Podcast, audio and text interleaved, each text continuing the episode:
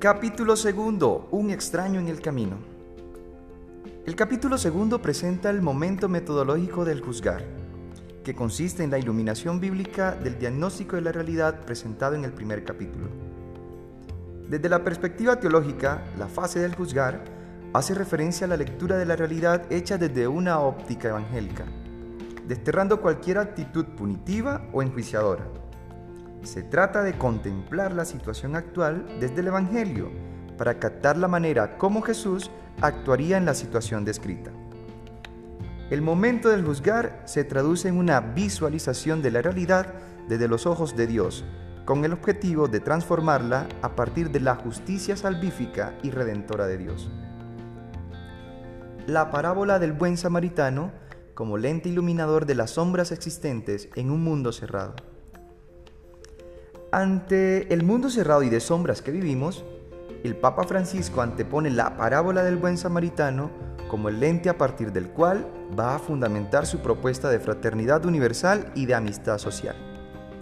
Con el ejemplo del samaritano, el Santo Padre busca no solo interpelar a todas las personas de buena voluntad a quienes va dirigida la encíclica, sino ofrecer un modelo vivo de solidaridad que contrasta con el individualismo y la indiferencia marcante de un mundo cerrado.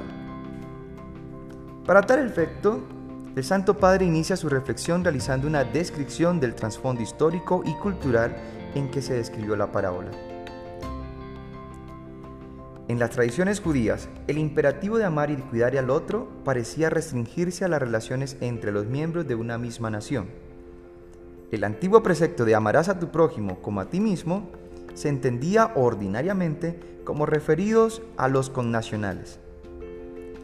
En el contexto histórico y cultural donde se origina la parábola del buen samaritano, indica que el término de prójimo solo se utilizaba para referirse a los próximos, es decir, a aquellos que formaban parte de la misma nación o pueblo.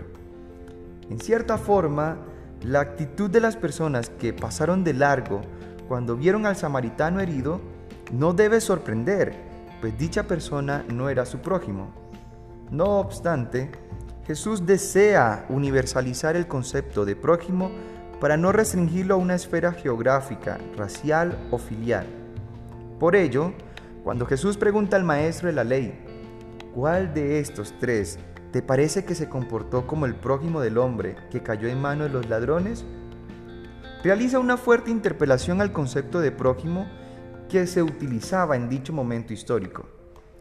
La respuesta dada por el maestro de la ley al indicar que prójimo es aquel que trata al otro con misericordia, enfatiza y concreta la resignificación que Jesús desea hacer al concepto de prójimo.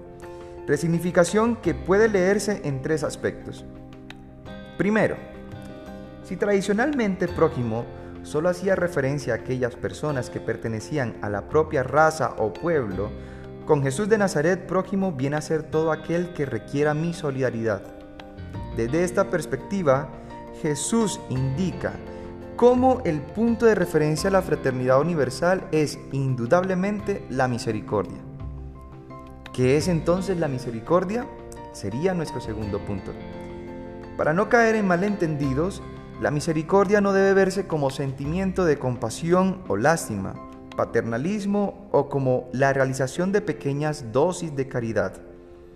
La misericordia de Jesús es el principio regulador de su obra, que consiste en una actitud especial ante el sufrimiento del otro, con el fin de erradicarlo.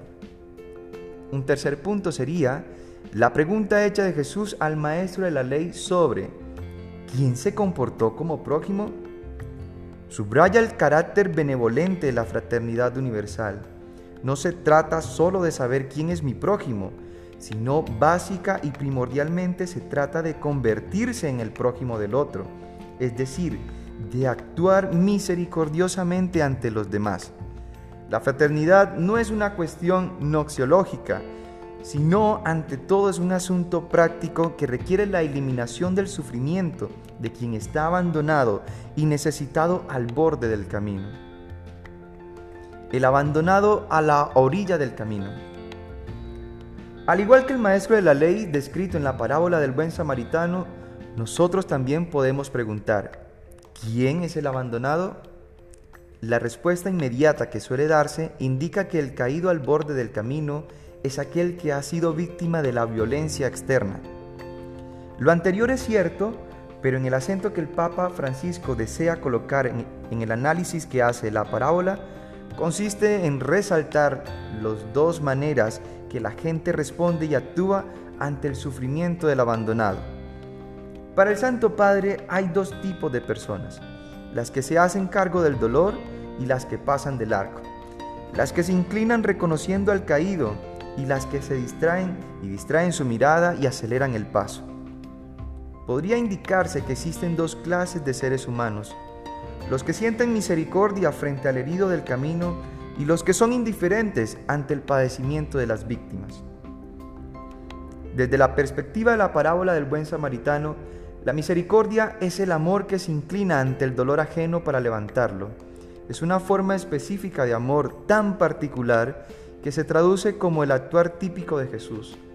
Se trata de un amor especial en donde el sufrimiento ajeno se interioriza y se hace propio, de tal forma que mueve a una reacción sin mayor motivo que la solidaridad con el herido.